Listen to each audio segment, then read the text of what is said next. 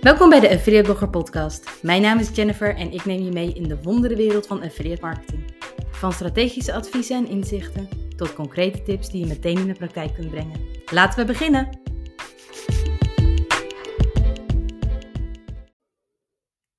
Hallo, welkom bij een nieuwe aflevering van de Affiliate Blogger Podcast.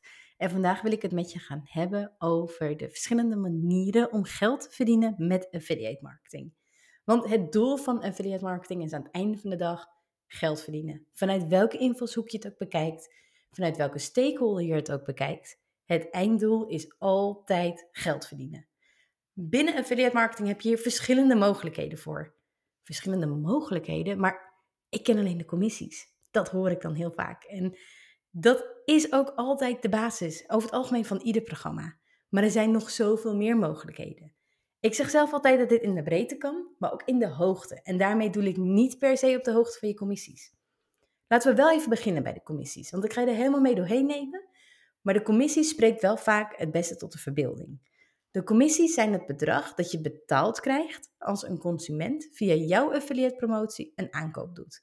Dus letterlijk, klik, eventueel wat bedenktijd, bestellen. Dan krijg jij commissie. Dat kan een percentage zijn, maar het kan ook een vast bedrag zijn. Dat is dus de basis van affiliate marketing. Dat is de default optie. Ieder affiliate programma werkt op deze manier. Tenzij het doel van het affiliate programma anders is. En dat impliceert meteen, er zijn meer mogelijkheden. In principe kun je in theorie alle mogelijke manieren van verdienmodellen binnen online marketing zien als mogelijke manieren om geld te verdienen binnen affiliate marketing. Zo betaal je bannerinkoop bijvoorbeeld op basis van vertoningen. De CPM, kost per mil, ehm, dat staat voor een bedrag per duizend vertoningen. En dat is ook toepasbaar voor een merk met een affiliate-programma. Een CPC-vergoeding, waarbij je ja, vergoed wordt op basis van een klik, een kost per klik. Ehm, ja, dat kan dus ook binnen affiliate marketing. En dat weten veel affiliates niet. Let wel, het is wel centenwerk. Het is niet dat je daar grotere bedragen, zoals bij een percentage over de orderwaarde, eh, mee binnenhaalt. Maar heel veel centen kunnen uiteindelijk ook een mooi bedrag vormen. Bijvoorbeeld de CPC-vergoeding, die zie je veel terug bij grote vergelijkers.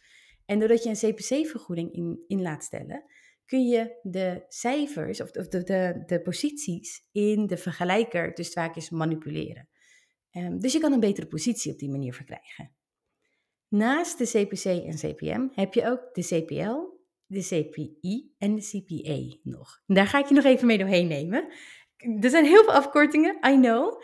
Maar dit gaat je echt helpen om een betere scope te krijgen van wat er allemaal mogelijk is.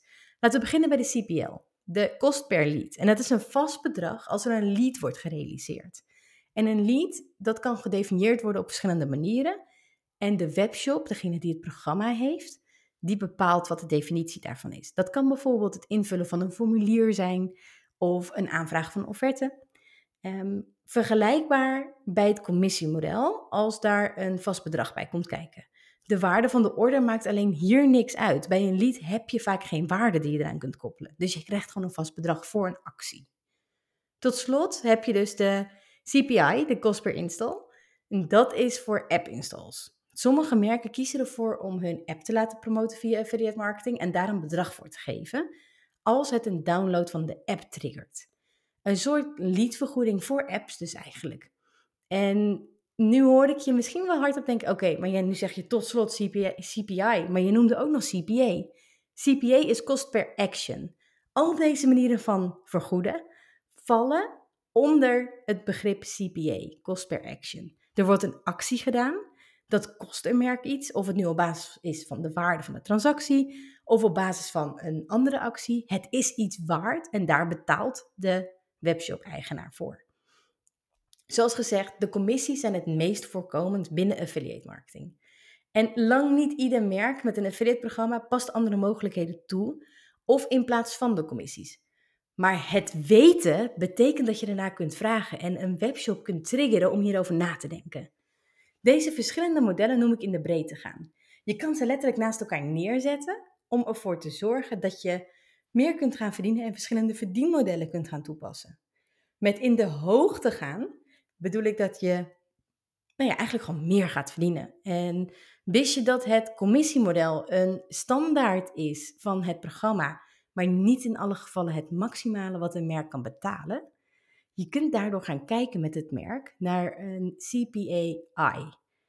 Heel veel afkortingen, I know, maar dat staat voor Cost per Action Increase. Dus een tijdelijke verhoging van de vergoeding die je krijgt. Bijvoorbeeld in ruil voor extra promotie. Als een merk of webshop je vraagt met affiliate links een blog te schrijven, mag je dus best meer commissie vragen. Als je helemaal next level wil gaan, kun je hier ook nog een vast bedrag voor vragen om jouw tijd die je erin stopt te kunnen compenseren. Ook dit gebeurt steeds vaker bij grote merken, maar affiliate marketing blijft gebaseerd op acties in de basis. Dat sentiment is er en dat sentiment zal niet zomaar weggaan. Dus een tijdelijke verhoging zal je makkelijker voor elkaar krijgen dan het vaste bedrag.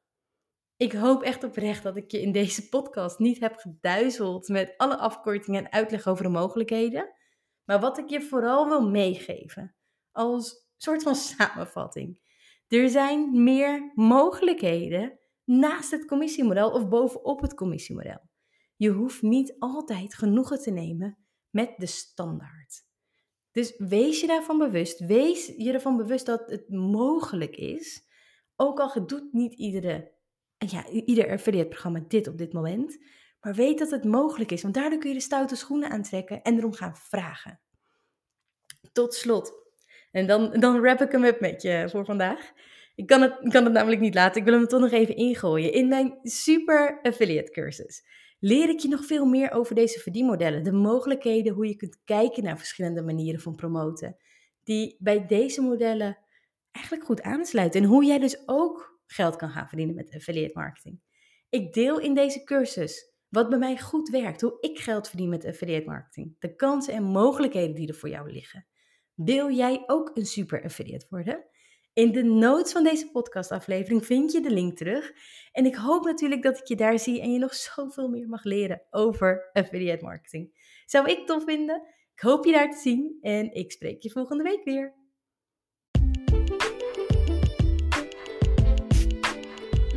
Yes, dat was hem weer voor vandaag. Bedankt voor het luisteren naar deze podcast. Als je hier waarde uit hebt gehaald, zou ik het heel leuk vinden als je deze podcast wilt beoordelen in jouw favoriete podcast app. Heb je een topic of concrete vraag dat je graag terug hoort in een podcast? Stuur me dan zeker even een berichtje via Instagram, LinkedIn of via affiliateblogger.nl. Tot snel!